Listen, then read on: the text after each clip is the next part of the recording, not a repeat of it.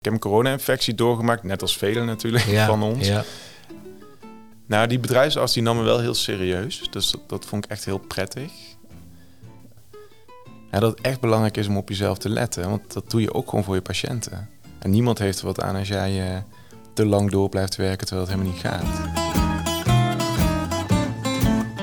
Mijn naam is Sander Datema en dit is de Dokter in Bed. De podcast voor artsen in opleiding bij het Rapport UMC. Tijdens de opleiding geneeskunde leer je kijken als arts. Maar wat als je zelf patiënt wordt? Wat doet dat met jou als arts? Iedere aflevering hoor je het openhartige verhaal van een medisch professional. Zij vertellen over dat ene moment dat de rollen waren omgedraaid. In plaats van arts waren ze ineens patiënt. En op welk moment beseften zij dan dat ze patiënt waren? En wat deed het met ze? Heeft deze ervaring invloed gehad op hun werk als arts? Deze podcast geeft je een uniek kijkje in het leven van medisch professionals die zelf patiënt zijn geworden. Deze aflevering spreek ik met Bram Teunissen. Hij is psychiater in opleiding bij het Rapport UMC. Welkom. Dankjewel. Zou jij voor de luisteraar kunnen vertellen wie ben jij eigenlijk? Ja. Mijn naam is uh, Bram Teunissen. Ik, uh, ik ben een uh, psychiater in opleiding. Ehm, ik zit nu, moet ik ook altijd even denken, in mijn vierde jaar van de opleiding. Ehm, ik ben bij ProPersona een opleiding, maar momenteel gedetacheerd uh, bij het Radboud. Ja, ik zit hier nog anderhalve maand. En dan ga ik weer terug naar de, naar de GGZ. Dus uh, ik ben hier ook even te gast eigenlijk. Hoe ben je hier ingerold in de psychiatrie? Ja, dat is uh, best een lang verhaal. Dus, ik wou altijd neuroloog worden in mijn, tijdens mijn opleiding geneeskunde. En uh, op een gegeven moment uh, ja, vond ik het toch lastig dat dat wel veel diagnoses zijn eh, die je niet altijd ja, direct kunt behandelen. Waar toch vaak een, een ja, wat langdurige beloop is, wat je vooral aan het monitoren bent. En toen heb ik nog een tijdje zelfs dermatoloog willen worden, omdat ik dat gewoon heel interessant vond, die huidbeelden. Maar ik merkte wel dat dat contact wat je met patiënten hebt, dat dat, ja, dat is zo vluchtig eigenlijk daarbij. Dus toen dacht ik, ja, volgens mij ligt me dat niet zo. En toen wilde ik huisarts worden en toen ben ik vanuit daar een, een jaartje eigenlijk als basisarts, als ANIOS bij de psychiatrie gaan werken. En zo ben ik eigenlijk ja, bijna letterlijk ingerold. Want je, het waren eerst een paar specialismen waar je wel op, wil, op, op bewust op richten. Ja. Maar het is de psychiatrie waar je uiteindelijk zomaar mee in aanraking bent gekomen. Precies. Heb jij een bepaald beeld van arts zijn voor ogen? Ik vind het vooral heel belangrijk dat, uh, dat een gesprek heel open moet kunnen plaatsvinden. Uh, in de psychiatrie um, um, heb je jezelf er ook al mee als arts, denk ik, als een patiënt niet uh, heel snel het achterste van zijn tong laat zien. Um, en dat, ja, dat, dat, vereist denk ik wel dat je vanaf het begin af aan al een contact hebt waarin patiënten ook de ruimte voelen om toch zoveel mogelijk te kunnen vertellen. Uh, en dat is denk ik wel ook aan jou om, om die ruimte uh, te creëren. Um, want ja, als jij niet genoeg informatie krijgt, dan uh, weet, je, weet, je, vaak ook niet ja, wat, wat, er, wat er allemaal speelt. En ja, ik heb dat ook al best vaak gezien in de praktijk. Hè, dat, dat mensen zich niet helemaal veilig op hun gemak voelen. En dat je dan toch ja, merkt, zo'n idee krijgt van ja, volgens mij is dit niet het hele verhaal. Bijvoorbeeld, ik moet dan denken aan trauma's die hebben gespeeld of dat soort dingen. Dus ik vind een, een, ja, een open sfeer wel heel belangrijk. En dat vereist van jou als arts denk ik vooral dat je een, een open luisterende houding hebt. Waarbij je ook uh, ja, niet direct oordelend uh, overkomt uh, over wat er speelt. Ik, ik, ik vind dat wel een heel, heel belangrijke eigenschap. En is het dan van nature inderdaad aanwezig of is dat ook iets wat je traint? Beide, denk ik. Je kunt het wel bijschaven, maar ik denk als ik naar mezelf kijk, is het wel iets wat ik van nature al wel wat ik tijdens die periode als basis als ook wel terugkreeg, dat, dat, dat me dat heel goed afging. En dat ik dat ook wel, dat geduld ook wel, wel heb. En toch gewoon echt, ja, echt heel nieuwsgierig ook altijd ben naar verhalen van mensen. Dus dat, ja, dat is natuurlijk, dan gaat dat vanzelf. Ja. En dan kan ik me voorstellen dat je op die manier dus ook wel je plek hebt gevonden in de psychiatrie. Dan. Ja, nee, het, ik ben er nog steeds uh, heel blij mee. Dus dat is toch altijd eventjes, uh, heb ik hier wel goed aan gedaan als je net begint. Hè, dat je denkt van hoe gaat dat uitpakken. Maar dat, dat, ja, dat, dat past eigenlijk gewoon heel goed. Dus dat is wel heel fijn. Ja. We zitten hier natuurlijk ook samen omdat we kijken naar hoe het is als arts. Ja. Als je het een en ander hebt meegemaakt. Ja. Waar is dat bij jou ook het geval? Ja. Ik heb een corona-infectie doorgemaakt, net als velen natuurlijk van ons. Ja. En dat was ehm, begin 2021, vorig jaar, eigenlijk net na de jaarwisseling. Dus uh, 1 of volgens mij 2 januari, 1 januari kreeg ik klachten. Ik had net een nachtdienst gehad van oud opnieuw. En dan ben je altijd wel een beetje niet helemaal fit, zeg maar, als je dan s ochtends wakker wordt. Dan moet je ook de overdracht eerst doen. Daarna probeer ik soms nog wel te slapen. Dus ik dacht, ja, dat, dat zal wel van die nachtdienst zijn. Um, en de volgende dag kreeg ik ook uh, ja, klachten van spierpijn. Volgende dag test gedaan, nou, positief. Dus ik heb toen de hele week thuis gezeten, ja, redelijk ziek geweest, maar allemaal niet zo heftig. Fix, uh, fix griepje eigenlijk. En um, ja, hoe het toen voor mij heeft uitgepakt, dat ik de week daarop eigenlijk meteen weer ben begonnen met werken. Maar achteraf was dat ja, misschien toch wel iets te snel. Ik was toch nog wel heel erg moe. En ook nog niet helemaal uh, helder, uh, om het zo maar te zeggen. Maar goed, ik, ja, ik kon er wel weer zijn. Dus, en ik werkte toen de crisisdienst bij de GGZ in Nijmegen hier. En ik merkte eigenlijk na een dag, halve dag, dat ik me helemaal niet kon concentreren. Dat ik niet goed bij het verhaal van een patiënt kon blijven. En ik merkte eigenlijk ook al direct dat ik daar wat, ja, wat angstig van werd. Dat ik dacht, hé, hey, wat gebeurt me nou? Um, ja, ik, ik, werd ook, ik kreeg ook weer wat, wat koorts, uh, leek het. Dus heel warm weer. Ook wat mm -hmm. temperatuur gemeten. En dat was inderdaad ook weer, weer verhoging. Uh, ook tegen koorts aan. Um, dus ja, ik, werd er eigenlijk in eerste instantie ook wel bang van. Dat ik dacht, uh, het was toch voorbij. Eigenlijk uh, kon ik wel zeggen dat dat, ja, dat dat cirkeltje telkens opnieuw begon. En dat ik toen op een gegeven moment heb gezegd, ik blijf een week thuis. Want ik kreeg ook steeds meer spierpijn. heel erg moe. Bij tandenpoetsen kreeg ik al spierpijn s ochtends. Het verzuurde helemaal mijn arm. En ik dacht, ja, wat, wat, wat is hier aan de hand? En toen was er over dat, dat die long-covid, dat post-covid-syndroom ook nog niet zo heel veel bekend. was wat, ja, wat onduidelijk eigenlijk wat dat nou was met die klachten. En van, ja, beelden mensen zich dat dan in? Of mm. wat is dat nou eigenlijk helemaal? Ik merkte dat mijn manager het ook maar een beetje vaag vond. Die vroeg op een gegeven moment ook van, ja, is er niet meer aan de hand? Zit je wel lekker in je vel? Dus... Uh, ik begrijp de vraag wel, maar ik, ja, ik moet zeggen, het is ook wel, ik voelde me ook weer niet helemaal serieus genomen daardoor. En uh, ja, ik vond het toch al wel moeilijk genoeg dat, het, uh, dat ik zo aan het vechten was met, met, mijn energie en ook ja, proberen te verklaren van wat speelt hier nou eigenlijk. Uiteindelijk ben ik daar weggegaan eind februari, uh, ja, nog niet op volle kracht. en ik moest op dat moment ook alvast met mijn nieuwe stageplek dan weer um, uh, gaan overleggen van ja, wat er speelt en hoe ik daar zou beginnen. Want um, ik dacht al van ik kan daar niet op volle kracht fulltime gaan beginnen. Dat, dat gaat niet lukken. dus daar heb ik, ja, ik denk midden februari ook een gesprek mee gehad. Met die zorgmanager daar afgesproken van ja, ik begin ehm, volgens mij halve dagen.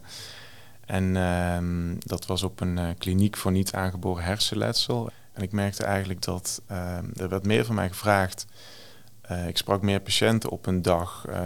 Er was ook echt wat met die mensen aan de hand. Dat de paniek een beetje begon te groeien bij mij. Omdat ik merkte dat ik nog steeds niet heel veel energie had. Ik sliep ook heel slecht sinds ik die klacht had ontwikkeld. Ik weet tot op de dag van vandaag nog steeds niet. Is dat nou een beetje dat ik toch me heel erg druk maakte over wat er speelde? Of is dat ook iets? Ik weet dat die klachten heel veel voorkomen. Dus je vraagt jezelf ook nog steeds af of ja. er niet iets anders ja. aan de hand is ja. of was. Ik vind nog steeds heel lastig om bij mezelf te denken van ja, wat is nou psychisch en wat is mm. nou uh, toch het lichaam wat een beetje ontregeld is. Um, dat, dat speelt nog steeds wel. Ja, dat ik, uh, dat weten ze nog steeds niet natuurlijk. En ik weet vanuit de psychiatrie ook dat die wisselwerking natuurlijk uh, eigenlijk altijd wel speelt. Maar de vraag is bij mezelf en ja, ook wat breder getrokken überhaupt hè, bij die klachten na corona. Van ja, wat, wat speelt er nou meer? Uh, of is het eigenlijk 50-50? Dat, en dat op zoek gaan naar een verklaring, dat is ook wel iets. Um, dat doe je denk ik als arts sowieso wel snel. Maar ik vind het ook wel moeilijk te verdragen dat je die niet, uh, niet direct voorhanden hebt. Nee, en om je heen waren er ook geen artsen die je ermee kon helpen, want nee. er is niet zoveel over bekend. Nee, dus ik heb op een gegeven moment heb ik de huisarts ook gebeld. die zei eigenlijk van ja, god, zoals hij dat waarschijnlijk tegen heel veel mensen heeft gezegd, ja, je moet toch maar eventjes het uitzetten en laten komen zoals het, zoals het komt. Um, ja, logische reactie. Dat, dat, dat was eigenlijk op dat moment ook het enige wat ik kon doen. En al die tijd was er nog steeds niet heel veel bekend over nee. long covid. Nee. Dus wat jij had stond op zichzelf. Er ja. was vast iets met jou aan de hand. Ja. Nee, en ik begon zelf ook te twijfelen. Dus ik, ik had het er met een vriendin over en die zei van, heb je niet gewoon een burn-out? Uh, want het zijn eigenlijk dezelfde symptomen. En dat, uh, dat is natuurlijk ook zo. Hè? Dus uh, die lichamelijke klachten, een beetje van verzuring en spierpijn, dat, dat kan ook allemaal voortkomen bij, bij een burn-out. Het idee niet meer aan te kunnen, paniek krijgen van je werk. Toch een beetje ook met lood in je schoenen naar je werk toe gaan. Dat, dat zijn natuurlijk allemaal dezelfde verschijnselen die je bij een burn-out ook ziet. En ja, ik vind er ook niet zo gek veel verschil in eigenlijk. Het enige verschil is dat het ja, waarschijnlijk wel een somatische, een lichamelijke oorzaak heeft gehad. Um, en dat het begin veel acuter uh, eigenlijk mm. is. Maar ja, ik ging er wel aan twijfelen. Dus ik heb dat ook wel met die manager gedeeld. Ik zei, ik weet het eigenlijk niet meer. Uh, misschien is het wel een burn-out. Uh, maar ik, ja, ik ging wel echt twijfelen. ja. ja, want er was, er was genoeg. Er zijn genoeg redenen om te denken, nou, het zal vast daaraan liggen. Ja. Ja. En is dat zo gebleven of is uiteindelijk er toch nog ergens een kwartje op zijn plek gevallen? Nou, ik kan wel zeggen dat dat uh, gewisseld heeft. Uh, op een gegeven moment is er wel een kwartje gevallen. En heb ik wel uh, bij mezelf ook iets um, ja, ook bedacht van het, het is gewoon beide. Ja. En als je dan nu kijkt naar jouw, de, um, jouw arts zijn, ja. hoe, hoe is dat patiënt zijn daarin doorgecijpeld? Nou ja, dan is denk ik ook wel goed om te vertellen. Uiteindelijk uh, kwam ik ook bij een bedrijfsarts. Hè, dus dan, dan, uh, ja, dan begint ook echt, dan komt echt het punt van: hé, hey, ik moet zelf naar een arts. Dus ik ben patiënt. Ja. Um, is eigenlijk ook mijn enige ervaring dat ik echt uh, um, het confronterend vond om, om patiënt te zijn. Hè? Dat, dat, dat echt iets, een situatie was waar ik zelf geen, ja, eigenlijk voor mijn gevoel geen grip op had. Uh, en waar ik toch een soort van. Um, door omstandigheden naar zo'n bedrijfsarts toe moet. Normaal ga je natuurlijk op, ja, op, op eigen initiatief naar de huisarts of zo. Maar ja, dit, dit wordt toch een beetje geregeld. Dat die manager zegt, nou, je gaat even met het bedrijfsarts praten. Um, en ja, ik noem dit omdat het toch ook dat ik wel die kwetsbare positie dan voel. Dat je toch ook wel um, op dat moment iets nodig hebt van zo'n bedrijfsarts. Dat mm -hmm. die toch, ja, je hoopt toch dat die ja, je wel serieus neemt en ook mee kan denken van hey, hoe gaan we dit nou oplossen? Wat is nou verstandig met opbouwen en dat soort dingen. Um, dus ik denk wel als ik kijk naar, heeft dat bijvoorbeeld mijn, mijn kijk op um, ja, mijn eigen contact met patiënten veranderd. Um, ik merk wel dat, het, dat ik ook sowieso wel wat sneller dingen deel. en dat betekent niet dat ik mijn hele verhaal op tafel leg, maar dat ik wel sindsdien ja, toch ook wat vaker een voorbeeld van mezelf geef. Hè. Als, als ik zie dat er bijvoorbeeld wat schaamte speelt, uh, uh, dat ik toch wat sneller zeg van hé, hey, ik heb dat ook wel eens. Uh, ja, ben je, er, ben je er een ander arts voor geworden? Ben je nou een andere arts door geworden? Nou, ik denk dat dat, dat het niet heel drastisch die mm. verandering heeft plaatsgevonden, maar dat, dat het wel subtiel, dat ik toch wat vaker um, bedenk bij mezelf. Die patiënt heeft ook niet voor gekozen om in deze rol te komen, hè? Om, om zichzelf zo aan de andere kant van de tafel te zitten um, toch wel ook bewust van een soort van, van macht die je eigenlijk hebt. Hè? Toch, toch een bepaalde rol waarin je wel... We proberen natuurlijk met z'n allen, uh, ook onder het kader van shared decision making... probeer je toch vooral patiënt als partner te betrekken. Maar in de praktijk ja, heb je natuurlijk toch, eh, sta je wel een beetje boven de patiënt. Want jij bent natuurlijk toch degene die advies geeft. Uh -huh. Degene die medicatie voorschrijft en degene die het allemaal gaat regelen. Uh, toch die afhankelijkheidspositie van de patiënt, dat ik me daar toch wel wat meer bewust van ben geworden. Zeg je daarmee dat, dat je dat daarvoor minder had? Of? Het is natuurlijk, of ja, ik zeg natuurlijk, maar ik denk niet dat, dat ik me daarvoor helemaal geen besef van had, maar dat het wel wat duidelijker is geworden en dat ik me ook wel wat vaker besef. En het soms ook gewoon noem bij de patiënt van hé, hey, um, het is ook geen makkelijke positie. Uh, we staan hier samen in en ik ben natuurlijk hier om jou advies te geven. Um, maar dat betekent natuurlijk, uh, je hebt zelf ook een, een zeg in dit alles. Ik vind het wel belangrijk dat we het samen doen. Ja. En dat zijn nu meer benadrukken dan dat je dat eerder hebt gedaan? Ja, ik denk het wel. Ja. ja. En heb je dat...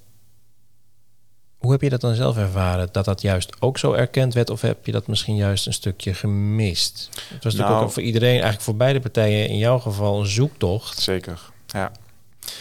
Nou, die bedrijfsarts die nam me wel heel serieus. Dus dat, dat vond ik echt heel prettig. Ehm, maar ik merkte wel, dat vind ik ook wel, wel, wel leuk om te noemen, hè, eh, dat ik ook merk dat ik een bepaald soort patiënt ben. En dat ik toch graag uh, beslagen ten ijs kom en alvast het verhaal een beetje voorkou voor hem. En er is ook een bepaalde kleur aan geef. Ehm, ja, je, je nam het voortouw in het advies. Ja, en dus het enige wat hij dan zegt, nou, dat lijkt me een heel goed idee. Ja. Ehm, dus dat, ik voelde hem wel serieus genomen. Maar hij dacht natuurlijk van, nou, deze jongen weet het allemaal prima. Dus laat ik daar vooral gewoon in meegaan. Ehm, en wist hij dat jij arts bent? Ja. ja. En wat deed dat met de relatie? Nou, hij noemde dat wel direct. Hè, van je bent natuurlijk arts en ook nog psychiater uh, in opleiding. Dus dat ik merk dat je, want ik noemde ook wel dat ik af en toe sombere dagen had. Dat ik uh, toch moeite soms had met de situatie te accepteren. Uh, ook wel wat angstig van werd. Uh, en toen noemde je inderdaad wel, ja, je bent natuurlijk ook psychiater in opleiding. Dus wat, wat is eigenlijk jouw eigen visie op dit alles? Dus hij, hij vroeg dat ook al vrij meteen. En hoe vond jij dat, dat je daar op die manier in bent meegenomen? ik vond het toch wel heel prettig. En dat is ook wel iets wat ik zelf uh, vaak doe, dat ik toch aan het begin al vraag aan patiënten: wat is nou eigenlijk jouw eigen verwachting van dit gesprek wat wij vandaag hebben, maar ook ja, wat is jouw verklaring voor hoe het is ontstaan? Heb je die überhaupt? Denk je er wel eens over na? Dus hij deed dat ook meteen bij mij. En ik vond het zelf wel heel prettig uh, dat hij dat deed.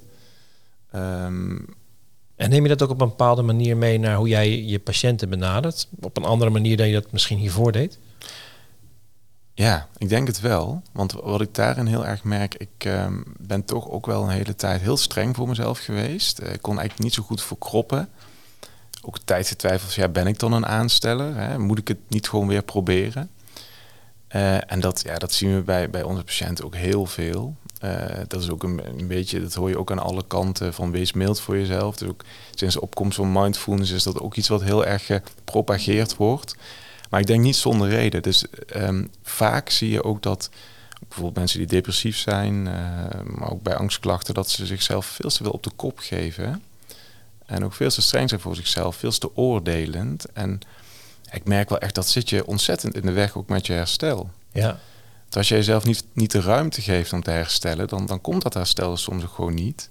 En dat heeft bij mij daardoor ook echt wel langer geduurd, denk ik. Uh, toch de hele tijd maar weer proberen het op te pakken, terwijl dat te vroeg is. En ben, en ben je dan zeg maar milder naar je patiënten? Of is het vooral dat je je patiënten dat ook mee probeert te geven en wees wat milder voor jezelf? Dat laatste. Ja. Dus, hè, dus echt proberen hun ook uh, bij te brengen uh, van wat ben je streng voor jezelf? Dat valt me zo op. Hè? Dat, dat, als ik jouw verhaal hoor, dan, dan is het al moeilijk genoeg om met al die problemen te zitten.